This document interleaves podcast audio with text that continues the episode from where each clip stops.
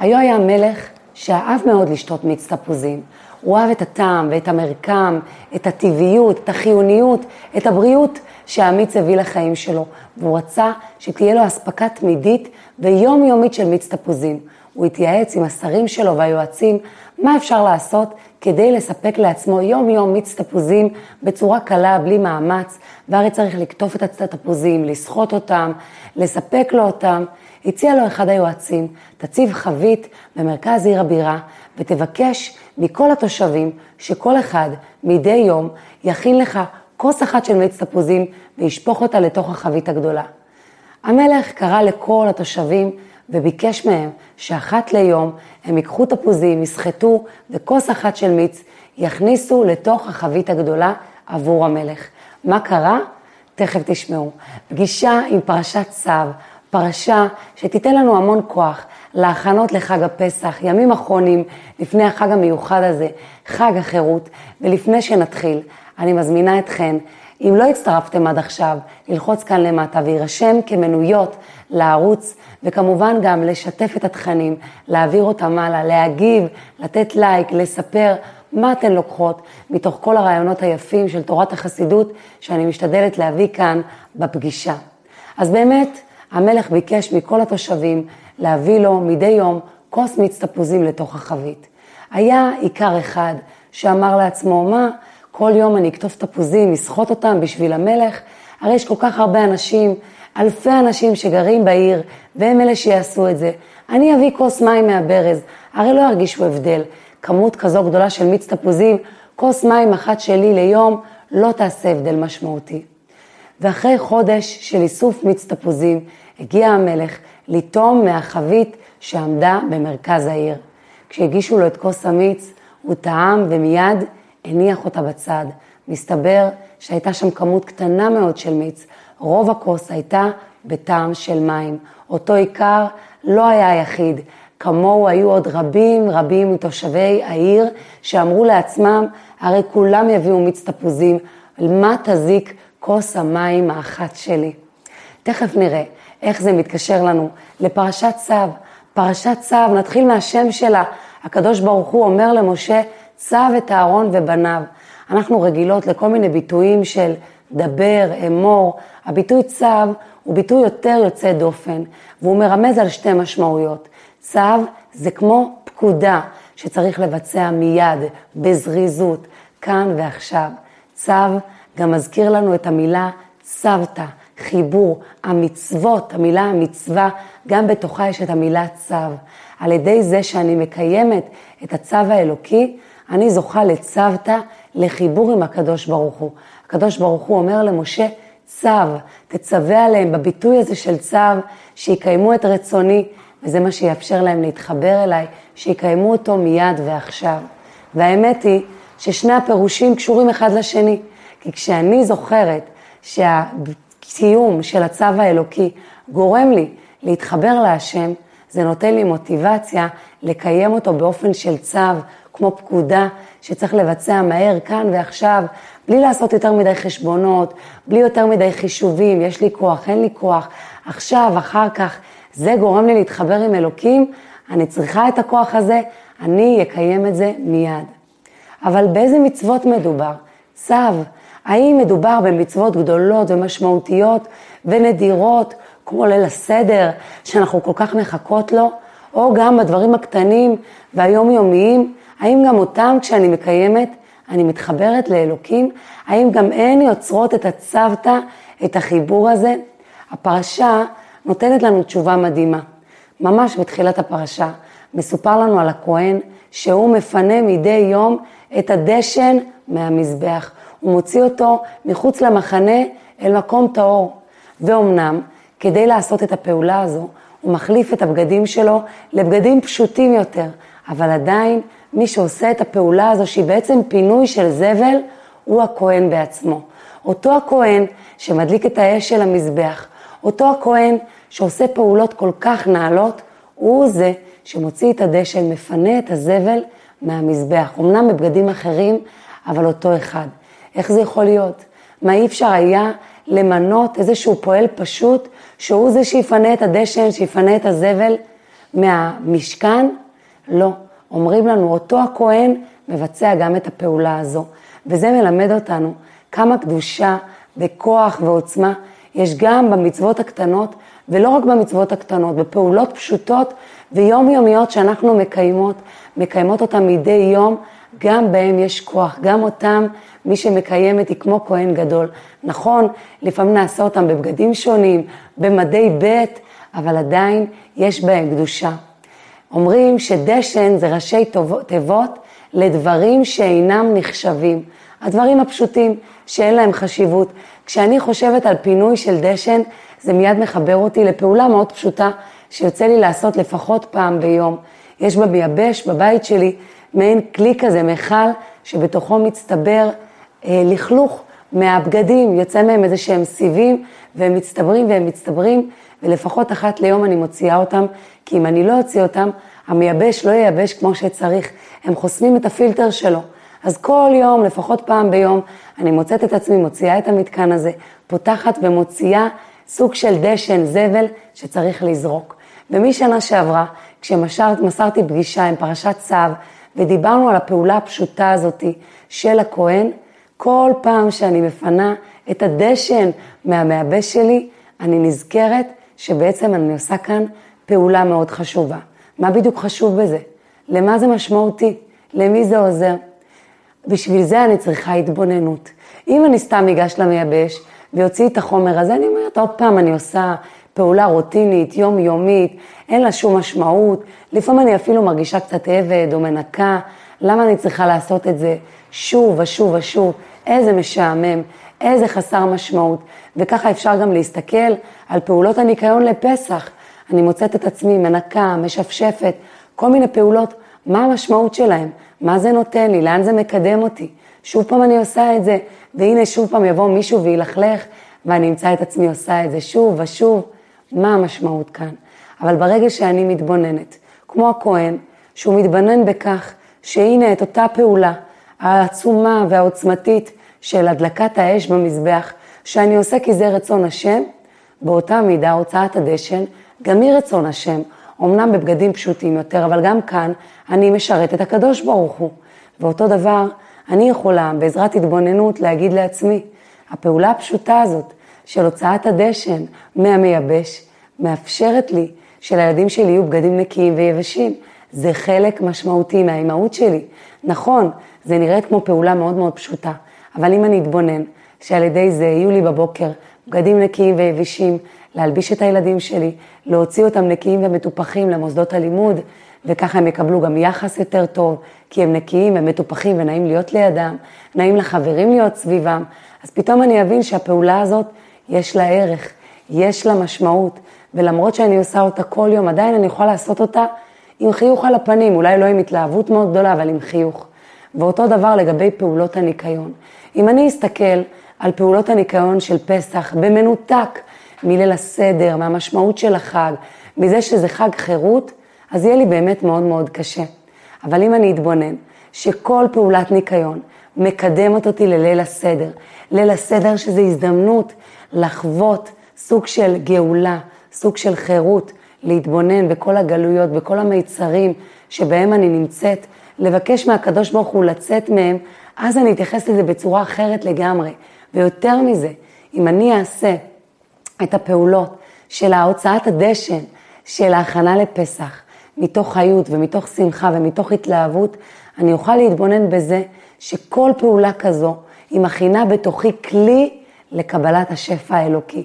היא מכינה בתוכי כלי לצאת לחירות מאוד מיצר, מאוד קושי, מאוד התמודדות שיש לי, שבזכות זה יהיה לי חג פסח הכי שמח שהיה לי, שתהיה לי שנה החל מפסח ועד הפסח הבא, הכי מלאה בשפע, הכי של מנוחת הנפש, בזכות זה שאני עושה את ההכנות מתוך שמחה והתלהבות. אנחנו רואות שגם במזבח כתוב שהאש אומנם הגיעה מלמעלה, אבל היא הגיעה רק אחרי שהבעירו את האש מלמטה. הקדוש ברוך הוא יכול לתת לנו את כל השפע ואת כל הטוב, בלי שנעשה שום פעולה מצידנו. אבל הוא בכל זאת רוצה שכן ההתעוררות תתחיל מלמטה. שאני אעשה כאן פעולה קטנה, והיא תעורר את האש הגדולה מהשמיים. כמו שכתוב לנו בספרי החסידות, אדם מקדש עצמו מעט למטה, מקדשים אותו הרבה מלמעלה. קודם כל אני צריכה לקדש את עצמי, בפעולה הכי קטנה שיש, מאמץ קטן, שינוי קטן, הנה אני עושה והשם נותן לי מלמעלה. הרבה פעמים אני אומרת, זה חסר משמעות, מה הפעולה שלי כבר תשפיע? או כמו שאמרו אותם עיקרים, מה זה משנה אם אני אביא מים או מיץ תפוזים? הרי יש פה את המיץ תפוזים של כולם, למה צריך את הפעולה הקטנה שלי? יש בעולם כל כך הרבה צדיקים, כל כך הרבה גדולים, מה זה יועיל שאני הקטנה מקבלת על עצמי החלטה טובה קטנה? מה זה יועיל שאני את אותה פעולה של הכנה לפסח עושה מתוך שמחה? אז כן, זה יועיל. את מדליקה אש קטנה למטה, והקדוש ברוך הוא מדליק לך ומוריד אש גדולה מלמעלה. קודם כל את תבעירי את האש שלך. הכי קטנה שיש, יש לה משמעות. יש בתוכך אש, ותכף נראה גם איך האש הזה קשורה להתלהבות ולחיות שלנו. אבל אני עושה את הפעולה הקטנה שלי, והיא מעוררת אור גדול למעלה, והאור הגדול הזה שמגיע בזכות הפעולה שלי הוא נחשב שלי. ולכן, כשאני עושה פעולות פשוטות של פינוי הדשן, של ניקיון לפסח, ואני זוכרת שבעצם אני מדליקה כאן אש קטנה, שהיא תביא לי אש גדולה מלמעלה. אש של חירות, אש של שפע, אש של שלום בית, אש של נחת מהילדים, אש של שמחה, אני אעשה את הפעולה הזו ממקום אחר לגמרי. כתוב בפרשה, אש תמיד תוקד על המזבח, לא תכבה. כל הזמן תבער שם אש. ואנחנו יודעות שהמזבח הוא מרמז למזבח הפנימי שלנו, ללב שלנו, שהוא כמו מזבח להשם. אש תמיד תוקד על המזבח, שתמיד תהיה שם אש. ומה זה אש? אש זו התלהבות, אש זה חיות. ברגע שאני עושה את הפעולות, אפילו הכי פשוטות, ממקום של התלהבות, ממקום של חיות, אני שמה מוזיקה ברקע, אני אומרת לילדים, איזה זכות יש לנו, שאנחנו עכשיו מתכוננים לפסח, זה חג של חירות, בזכות זה שאנחנו נעשה את כל הפעולות הקטנות האלה, השם ייתן לנו להרגיש חירות אמיתית ושמחה וגאולה מכל הדברים שמקשים עלינו, אז פתאום אני מרגישה אש של שמחה ושל התלהבות, ואומר המגיד ממזריץ', אומר אחד ממייסדי החסידות, משהו מדהים, אש תמיד תוקד על המזבח, לא תכבה. איך אפשר לבטל את כל הדברים השליליים בחיים שלי, כל הדברים שמפריעים לי, את כל הדברים שחסרים לי, את כל הניסיונות, את כל הכאבים, על ידי אש התמיד. אם אני בהתלהבות ובחיות, בעשייה של דברים טובים, אז הלא תכבה. הלא זה כל הדברים השליליים, כל הדברים שמקשים עליי, כל הדברים שמתישים אותי. אש תמיד תוקד על המזבח. אם יש לי אש של התלהבות וחיות, זה מה שיגרום שהלא תכבה. מה יכול לעזור לי בזה? אחד הדברים שמסופר לנו עליהם בפרשות האחרונות וגם בפרשה הזו, זה קורבן תודה. קורבן התודה הוא קורבן של נדבה. אדם רוצה לבוא ולומר תודה להשם. על מה הוא אומר תודה? על כל מיני דברים שהוא ניצל מהם. ומרמזים לנו, כתוב, וכל החיים יודוך סלע. אז חיים זה ראשי תיבות, חטא, חולה. אדם שהיה חולה ונרפא, הוא מגיע ונותן קורבן תודה להשם. יוד, יסורים. יסורים זה מלשון בית האסורים, אדם שהיה בכלא והשתחרר, גם הוא נותן קורבן תודה. עוד יורדי הים, יורדי הים, מי שירד ים וירד, התרחק, נסע לארץ רחוקה וחזר בחזרה בשלום, גם הוא נותן קורבן תודה, והמם זה המדבריות, הולכי המדבריות, מי שהלך גם למרחק למדבר וחזר בשלום, גם הוא אומר תודה להשם. ומספרים לנו שלעתיד לבוא, כל הקורבנות של האשם וכל הקורבנות של הכפרה, הם יתבטלו. למה? כי לא תהיה מציאות שאדם יחטא. האור האלוקי יהיה כל כך גלוי, שכולם יתנהגו כמו שצריך. לא תהיה מציאות של חטא. הקורבן היחיד שלא יתבטל זה קורבן התודה. כי גם אז אנחנו נגיד תודה. תודה זה משהו נצחי. אנחנו שמות לב, ביהדות הנושא של התודה הוא מאוד מאוד חזק. בכלל, אחד ההסברים למילה יהודים זה לשון הודיה. יהודי אומר תודה. בבוקר, לפני הבוקר טוב, מודה אני. קודם כל תודה. תודה שהתעוררתי לעוד יום לעולם הזה. תודה שהגוף שלי מתפקד, שאני בריא, שיש לי בית. כל כך הרבה על מה לומר תודה. ובכלל, לאורך היום, יש לנו תודות בשלושת התפילות. לפני, לפני הבקשה, קודם כל יש הודעה. ותודה לפני האוכל, תודה אחרי האוכל, תודה על הגוף שלי שמתפקד כמו שצריך. התודות האלה מאפשרות לנו כל הזמן לזכור ששום דבר לא מובן מאליו. התודות האלה ממלאות אותנו בשמחה. כשאדם אומר תודה, הוא מרגיש שיש לו, ואם יש לי, אז יש לי סיבות להיות בשמחה. אז איך אני יכולה להיות אש תמיד תוקד על המזבח, איך אני יכולה לעשות את הדברים בהתלהבות, איך אני יכולה להתלהב מכל דבר שאני עושה על ידי שאני אומרת תודה. כשאני אומרת תודה, יש בי איזושהי שמחה, איזושהי חיות, איזושהי אש, ואותה אני יכולה ללבות לעוד יותר התלהבות וחיות בעשייה שלי. תודה שבכלל יש חג הפסח, תודה שיש לי בית לנקות, תודה שיש לי חדרים, שיש לי חפצים, תודה רבה שיש לי ילדים שיעזרו לי, בן זוג שיעזור לי, תודה רבה על כל דבר. וכשאני אומרת תודה, אני פונה לעשייה הזו ממקום של התלהבות, ממקום של שמחה, ואז הלא תכבה. כל הדברים השליליים הם מתגמדים ומצטמצמים כשאני עסוקה במה שיש, כשאני עסוקה בעשייה שיש בה התלהבות. ושואלים למה יש לנו ראשי תיבות של כל האנשים שאומרים תודה מתוך המילה חיים. הרי הם היו בסכנת חיים, אז למה אנחנו לומדים עליהם מתוך המילה חיים? מסבירה לנו תורת החסידות, שאחרי שבן אדם חווה סכנת חיים, וזה לא משנה אם זה היה על ידי שהוא היה חולה, או שהוא היה במדבריות, או שהוא ירד, היה עם יורדי הים, אז נוסף בו עוד חיות, עוד התלהבות. הוא עוד יותר מבין כמה זה לא מובן מאליו להיות בחיים. אדם שהיה חולה והיה בסכנת חיים, ופתאום הוא מחלים, לפחות בתקופה הראשונה, מלא בהכרת הטוב. זה לא מובן לו מאליו שהגוף שלו מתפקד, שהוא עצמאי, שהוא כבר לא שוכב במיטה של בית חולים ומטפלים בו. כנ"ל אדם שהיה בבית סוהר, פתאום הוא מעריך יותר, זאת אומרת, ניתן לו תוספת חיים. אז מה? אנחנו צריכות לחכות, להיות בסכנת חיים, כדי להכיר תודה על החיים שלנו? איך אני יכולה להוסיף לעצמי חיות, חיים, התלהבות, הערכה לעובדה שאני חיה, נושמת ומתפקדת? אז מעבר לתודה, להכרת הטוב, הדבר הנוסף שעוזר, זה מה שדיברנו עליו בהתחלה, זה ההתבוננות, להתבונן. רגע, יש אנשים שמתפללים וקוראים את השמיים בשביל מה שיש לי ונראה לי מובן מאליו. גוף שמתפקד, יכולת בכלל לנקות. יש אנשים שמגיעים לפסח כשהם מתמודדים עם חולי והם בכלל לא יכולים לנקות את הבית. תודה רבה שאני בריאה ואני יכולה לנקות. תודה רבה שיש לי בית. על ידי זה שאני מתבוננת ואני רואה כמה יש לי וכמה אלוקים מנהל את העולם, והוא זה שהביא לי את החג הזה, והוא החליט שגם הפעולות של הניקיון יהיו חלק מתחושת החירות שלי, בדיוק כמו שהכהן, חלק מהעבודה שלו, זה גם הפעולה הפשוטה של פינוי הדשן, הדברים שאינם נחשבים, פתאום אני אמצא יותר חשיבות ויותר משמעות, גם בפעולות הכי פשוטות, אני אעשה אותן ביותר חיות, ביותר שמחה, והלא, כל הדברים שאני מתמודדת איתם, כל הקשיים, פתאום הם יצטמצמו ואפילו קצת ייעלמו. אני אוכל להרגיש יותר שמחה, יותר חיות, כי אני עסוקה בלקדם את עצמי לקראת חירות. כל מה שאני עושה עכשיו הוא בשביל לשפר את החיים שלי, בשביל להיות יותר בחירות. כי כל אחת מאיתנו יש לה מיצרים, יש לה קשיים שהיא נמצאת בתוכם, כל כך הרבה קשיים שמעיבים לה על החיים, ועל ידי זה שהיא מתכוננת לחג הפסח בתוך חיות והתלהבות, היא בעצם אומרת להשם, אני רוצה לצאת לחירות, אני רוצה להרגיש שמחה. ובאמת, אנחנו מצוות לזכור מדי יום את יציאת מצרים, כל יום מחדש. למה? למה כל יום מחדש אני צריכה לזכור את זה? כי כל יום מחדש, גם אם אתמול כבר כביכול יצאתי ממצרים, היום אני שוב פעם במצרים. מה ההסבר לזה?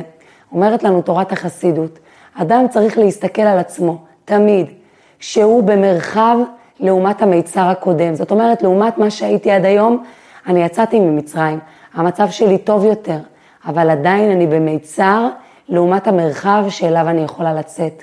זאת אומרת, תמיד בהודיה על זה שהמצב שלי כבר השתפר לעומת מצבים שחוויתי בעבר, אבל גם בציפייה ותפילה להגיע למרחב גדול יותר. יש לי סיכוי להיות יותר בטוב, יותר בשפע, יותר בתחושת חירות, וזה נותן לי הרגשה של אופטימיות.